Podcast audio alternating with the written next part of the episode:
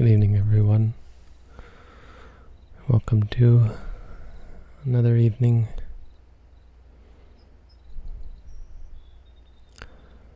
Another day. I just keep coming, no?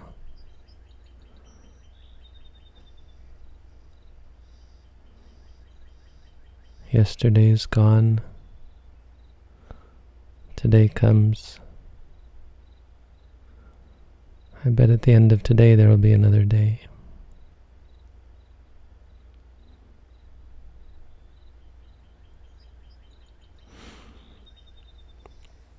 The term for the universe in Buddhism is samsara, samsara. Samsara means to wander on.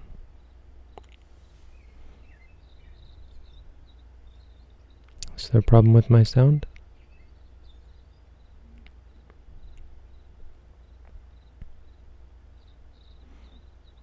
All right. To wander on. Catunnaṃ ariyasaccānaṃ yathābhūtaṃ adassanā. Through not seeing the Four Noble Truths, saṃsaritaṃ dīghamatanang, tāsu-tāsu eva-jāti-su.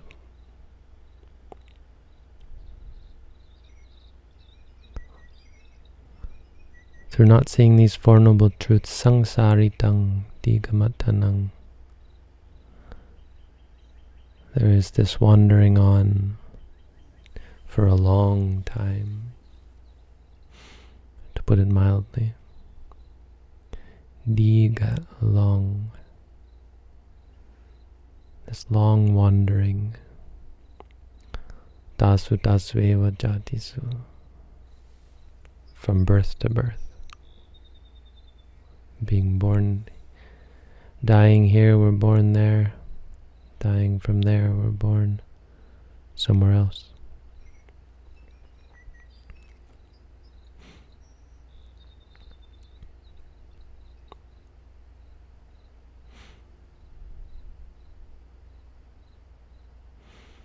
This is the reality that we're faced with. We're unfortunately privileged only to a very short memory.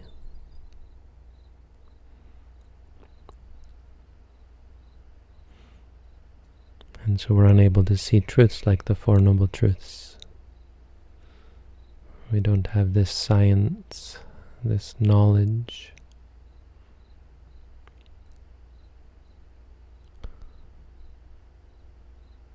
And so it's not merely by chance that the Buddha's enlightenment came after seeing the rounds of rebirth, through understanding the repetitive and infinite repetition of rebirth.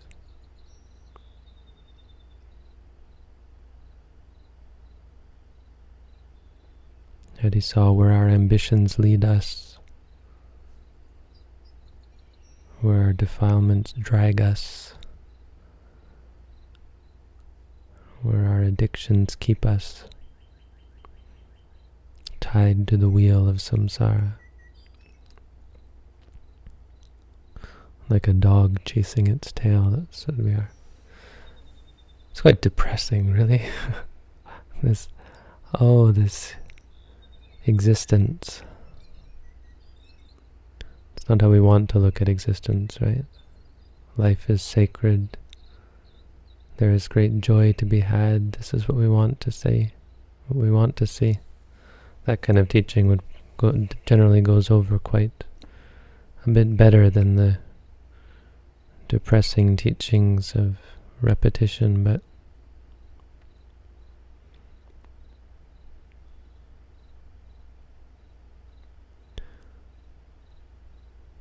the interesting reality is our acceptance of suffering. The Four Noble Truths having all to do with suffering and clinging and addiction. Our acceptance and our understanding of suffering is actually the only thing that brings true happiness. through thoroughly understanding. You see, because we're not actually happy. We can't actually find happiness. You think that this round of rebirth is capable of satisfying you, that if you get what you want, if you have what you want, if you set up your life in such a way as to provide for all of your desires, you can somehow be satisfied. We're not actually happy.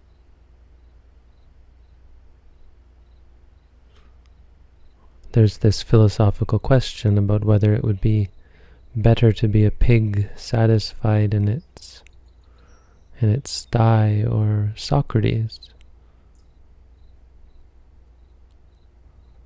who, you know, is, for philosophers, is one of the wisest men in history, meaning to be a wise person but suffer and be made to drink poison. Now, the interesting thing, of course, about Socrates is that he was at peace when he died, according to the books anyway.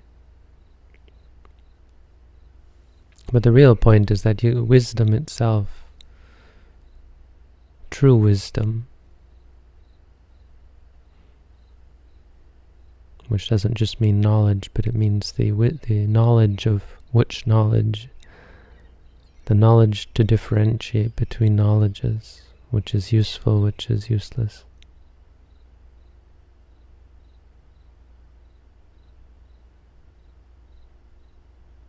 True knowledge is the true cause of happiness, that the pig can never be truly happy.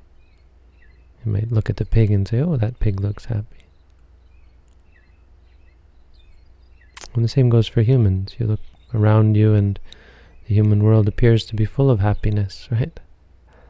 Everywhere you turn, open up an advertisement full of smiles.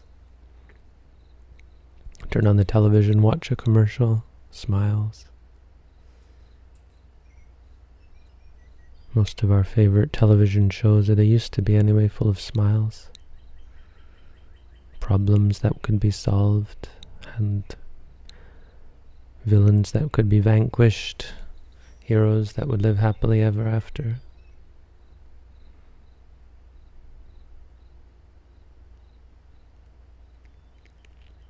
This is the story that we tell ourselves. And if it were true, then all would be fine. It would be good for us to be positive about the world, but unfortunately it's not true. Even those people who will swear up and down that they're happy,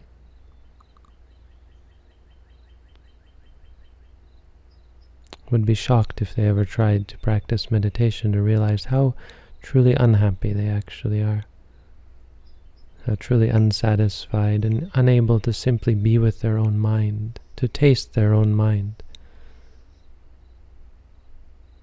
I mean, meditation really is the true test, right? If you're so happy, let's test. We'll sit here together, quietly,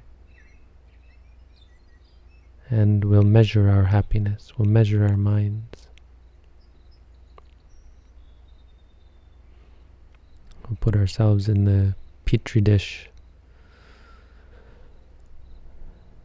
and we'll examine our state of mind. And we'll see that those people who claim to be so happy are full of stress and dissatisfaction and clinging, and their happiness is very much dependent on people, places and things, specific people, places and things, concepts, experiences. Without those, they can't be pleased, let alone happy.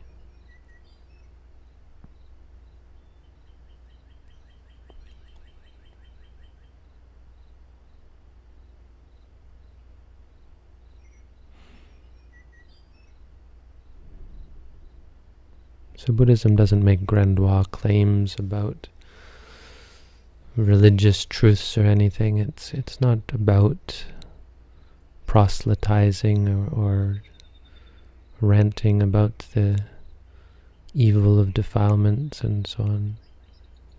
Buddhism doesn't create a whole new religion. That's not really the idea. The Buddha was, he called himself a Vibhajjavadi. It's someone who just looks at things and tells it like it is. He's able to see through the, or see in detail, just like physical scientists or material scientists are able to split the atom and find subatomic particles and so on. The Buddha was able to do the same with the mind.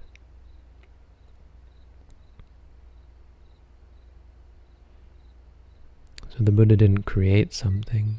It's not, Buddhism isn't like this. Well, the Buddhism I practice anyway, it doesn't have a heaven with a Buddha God in it, granting all your wishes. Buddhism is just describing reality and pointing out some aspects of reality that are not terribly obvious or clear to us.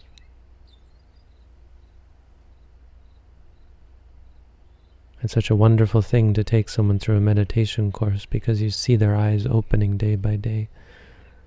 You see them swallowing this bitter pill of truth. And they're finally honest with themselves. I mean, isn't that the greatest thing? When you're finally honest with yourself. When you stop fooling yourself. When you stop pretending to be something. When you finally have the opportunity to just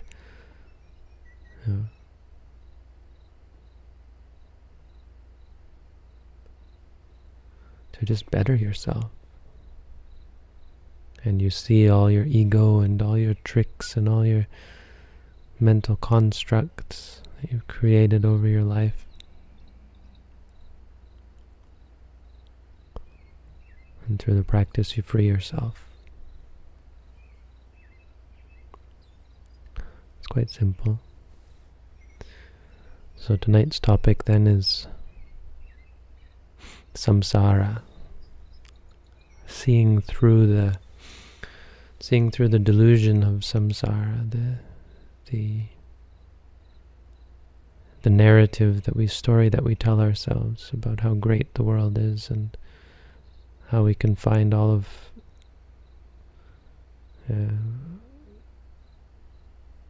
find the objects of all of our desires.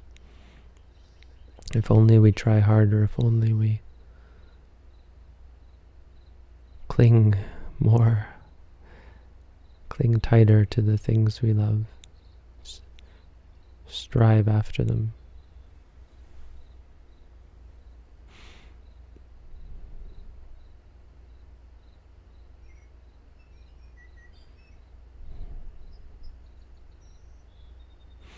Meditation isn't about going somewhere. It's the opposite of this wandering on. It's the opposite of samsara.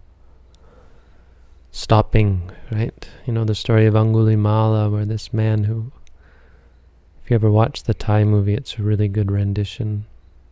The subtitles are terrible, but at one point I was trying to redo the subtitles, but never got finished. But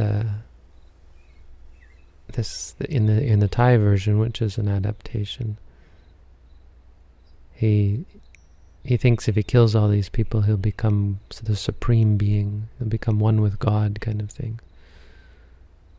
He hears this voice and thinks that Brahma is telling him to kill all these people, and so he kills them thinking he's liberating them. And it evolves. In the beginning he's killing evil people, and then in the end he realizes everyone has evil in them. And he just starts killing everyone. Until finally he meets the Buddha, and the Buddha contrives through magical power to not be caught, and Angulimala, chasing after him, running through the forest, yells out, "Stop, stop! Yutgon tannokbhgwat." And the Buddha says, "Rao yut leo anguliman." I've already stopped Angulimala. Thơ lao thi quần yut thơ. It's you who should stop.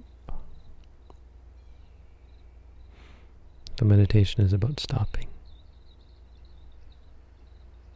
When you create karma again and again, hopefully not by killing human beings, but all the karma that we create, this is the wandering on, this is the proliferation and becoming. Every ambition you embark upon adds to your journey, adds length to your journey, right? Lengthens your wandering on, perpetuates the wandering, the cycle.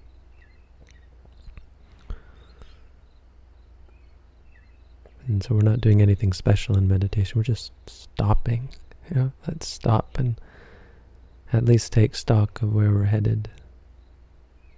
Try and learn a little bit about the reasons why we do things, the motivations behind our ambitions, and better ourselves and purify our intentions and so on, right? Buddhism is an incredibly noble, it's the noble path. The nobility of this, the grace and the perfection. This is why people make these statues. How many human beings can say they have statues, this grandiose made for them? The only other person I can think of, let me see. I mean, Jesus is the other one, right? But even Jesus doesn't have such a... And this is the outspring, the outpouring of such faith that people get by hearing and learning and appreciating. Like if you've ever seen in Buddhist societies, when people come to meditation, they just, whether they be rich or poor, how it changes their life and how much faith and confidence they get. Even here in the West, you know, how many people come to the meditation and just are in awe of the greatness and the purity of this path. So, on that note, I'd like to express my appreciation first and foremost for those meditators who make it all the way here and undertake intensive meditation practice. It's you who are truly coming to a stop, making a stand, establishing yourself well in the present moment. Tonight we have another meditator on his way. He called me from the Toronto airport. Coming from America, he's well, he's been trying to, he's never left his country before, and he's rather young, I think, but incredibly intent on getting here, so he's in Canada somewhere, on his way. And then to all of you who come out to listen to the Dhamma. Listening to the Dhamma is something unique, uniquely special in the world. This opportunity to learn not just another philosophy or another one more way of understanding the world, but to learn the way to understand the world, the way to see through our delusions and to free ourselves from all suffering. So, much appreciation to you all.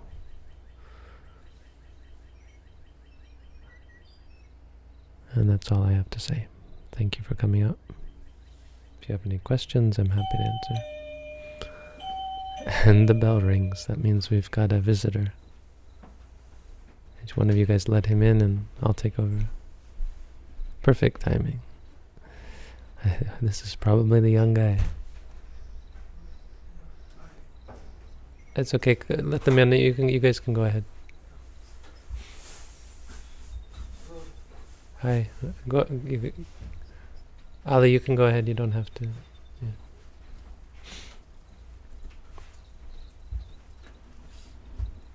He made it. He's here. Jawan? How do you pronounce your name? Javan. Sorry. Come on in. Have a seat for a second. I'm just answering questions and with you. Welcome. Glad you made it.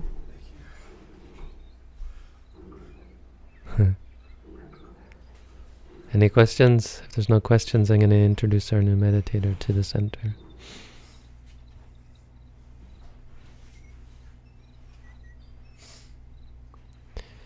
Didn't Angulimala kill because he wanted to offer a garland of fingers to his teacher? No, that's not it. No, the original text is, I think with the commentaries, is that his teacher, he was his favorite, he was the teacher's pet. And so the other students were jealous and they contrived to turn the teacher against Angulimala. And so they convinced the teacher that Angulimala was having an affair with the teacher's wife. Now, this is how the Thai version sticks to this, more or less. And he gets caught in a sort of a compromise. It's a little bit more complicated. It's actually, it's really well done, the Thai version, except for all the killing. It's just full of. Most of the movie is just about blood and gore, but the actual story behind it is really, really well done. But sticking to the original story, so they convince this guy, and so the teacher gets convinced and wants to, as a result, destroy Angulimala. So he says to Angulimala that in order to graduate, he has to, something like in order to graduate, he has to bring him 1,000, or he has to kill 1,000 people. And so what the finger thing is just in order to count them. Because how's he going to count 100? Well, he cuts the thumb maybe off of each off one hand of each person he kills, and he makes a necklace so he can count. That's how he can count to 1,000.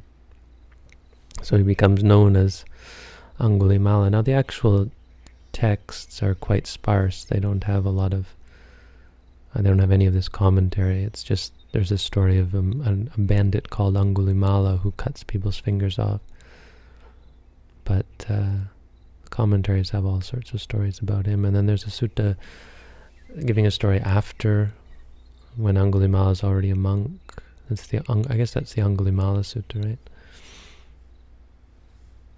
No, it's, yeah. So, no, the garland of fingers wasn't the gift to his teacher. That's just a count.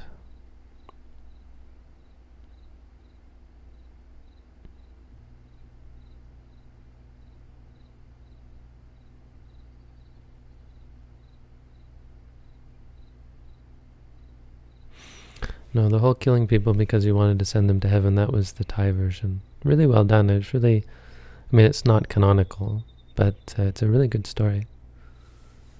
I don't know if you've ever seen the short video I did with clips of it. There's a really good section that I put together and put on YouTube a long time ago. Take a look at it. You get a sort of a taste of what the movie's like. There was a lot of controversy surrounding the film because it wasn't quite canonical, and there was a bit of a romance between Angulimala and the wife. She ends up following him into the jungle, and they escape together. But they never, it's very careful not to actually have them be in a romantic relationship. And he eventually becomes a monk, of course.